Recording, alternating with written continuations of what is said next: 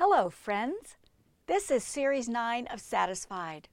The Series 9 podcasts enhance the graceful living Bible study, covering the essential truths for living a life of freedom and joy in Christ.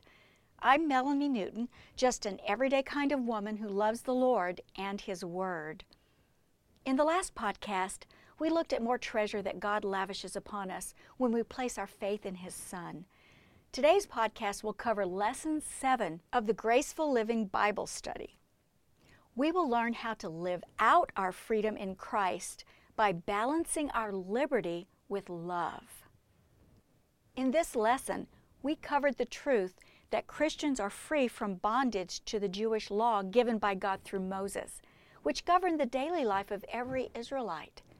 We also covered what legalism looks like in the church today, the many reasons why legalism is bad, and how to recognize when someone is trying to force a legalistic expectation on you. If you haven't done Lesson 7 in the Graceful Living Bible Study, I recommend that you download it from my website and work through it. Jesus Christ brings liberty, but with liberty comes responsibility. To enjoy our liberty without offending one another within a love bonded community, we must balance liberty with love. Jesus told his disciples in John chapter 13, verse 35, By this all people will know that you are my disciples, if you love one another. Christians are to be a love bonded community. How well we love makes Jesus look good or bad. It's so important because that's what the outside world sees. And based on the impression we give them, they make a judgment about Jesus. It's our love bond that brings glory to God. Issues that bring us into conflict test our love for God and for one another. And it's highly probable that you and I may conflict on our interpretation of God's will on issues not specifically addressed in the Bible especially those addressed in the New Testament. How should we then respond to each other? How do we balance our liberty with love? Romans chapter 14 and chapter 15 show us how to do this. Balancing liberty begins with acceptance. Romans 14, verse 1 says this Accept him whose faith is weak, without passing judgment on disputable matters.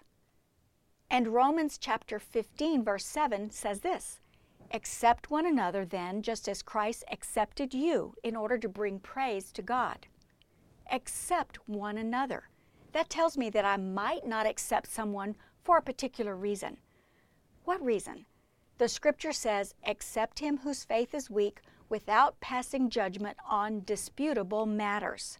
Some have weaker faith, and it's those disputable matters that are causing the problems. What are disputable matters? Another version calls them opinions. I could be full of those for sure. The Greek word Paul used there means the thinking of a person deliberating with herself. Have you ever done that? Deliberate with yourself? I have. Is that activity right or wrong? Should I do that or should I not do that? You know what I'm talking about. Disputable matters are things not specifically stated as right or wrong, especially for Christians as stated in the New Testament. For any issue that arises, you can determine your response to that issue by asking three questions about that issue. Question one Is it a moral issue? Question two Is it stunting someone's spiritual growth? Question three is it disrupting unity within the body of Christ? Using these questions is like doing word problems in math. I like word problems because they make me gather the facts, then fit them together to arrive at a solution. Or if you don't like word problems, think of it like a science experiment where you follow a process to test a theory. We're going to follow a process. Question one Is it a moral issue? A moral issue involves a behavior or practice that is specifically stated in the Bible as right or wrong. We can study the New Testament teachings to see if God specifically states His will on that for every Christian. We usually call them absolutes. Absolutes are truths essential to the Christian faith, they never change. Absolutes are true for every believer in every nation, in every culture within that nation, and during every time period in history. There are absolute doctrines and absolute behaviors. Absolute doctrines are those defining true Christianity, and they are non negotiable.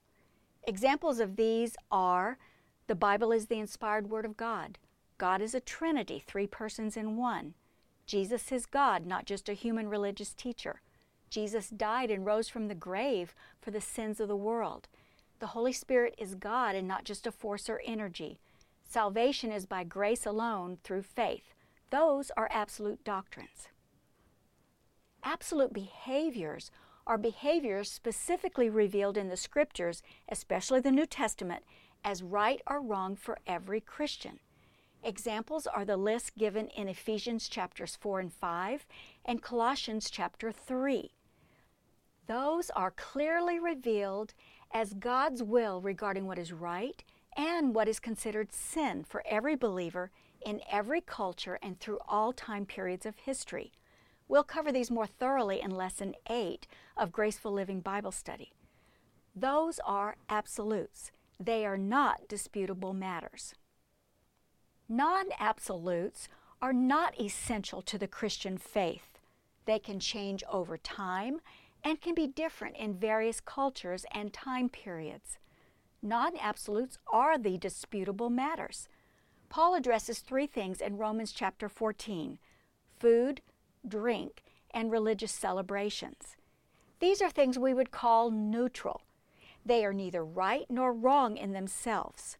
Some examples of these in our world are eating meat or not eating meat, drinking a glass of wine or not drinking a glass of wine, working on Sunday or not working on Sunday, Disputable matters would also include recreation, such as playing baseball or watching television, the types of clothing to wear, such as women wearing pants or skirts, and personal grooming, such as coloring your hair or wearing makeup. These are non absolutes. You will not find the apostles addressing whether or not you can play baseball or color your hair. As a Christian, you are free to determine between you and Jesus His will for you on those issues. That's the Holy Spirit living inside of you, communicating with your spirit what is pleasing to God.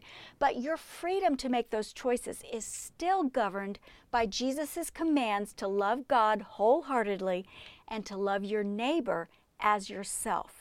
We are to ask Jesus to give us guidance on a disputable matter and emerge with either personal convictions or preferences. Paul wrote some guidelines for us in Romans chapter 14. One man considers one day more sacred than another. Another man considers every day alike. Each one should be fully convinced in his own mind. As one who is in the Lord Jesus, he said, I am fully convinced that no food is unclean in itself. But if anyone regards something as unclean, then for him it is unclean. So whatever you believe about these things, keep between yourself and God. Regarding disputable matters, Jesus may give you a personal conviction about something that is right or wrong for you individually. Whatever the issue, you must determine from Jesus His will for you on that issue and live by it, even though other believers may differ. If you don't obey Him, Paul said that is sin for you. Why is that? It's because we live by faith according to a personal relationship with our Lord. I want to give a warning here. Some of us are wired to think that everything is either right or wrong. You might think, if it's wrong for me, it must be wrong for everyone.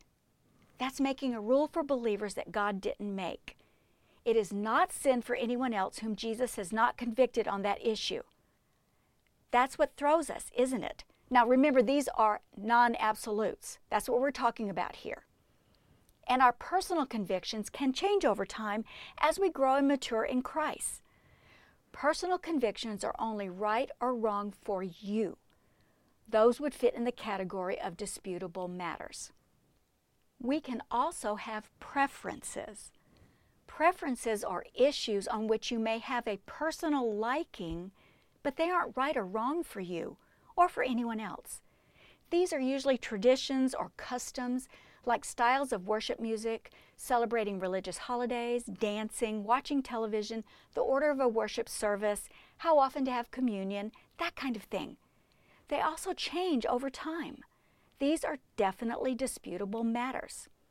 Starting with that difference between absolutes and non absolutes as the foundation, you can take any issue and follow a process to find out if it is a moral one.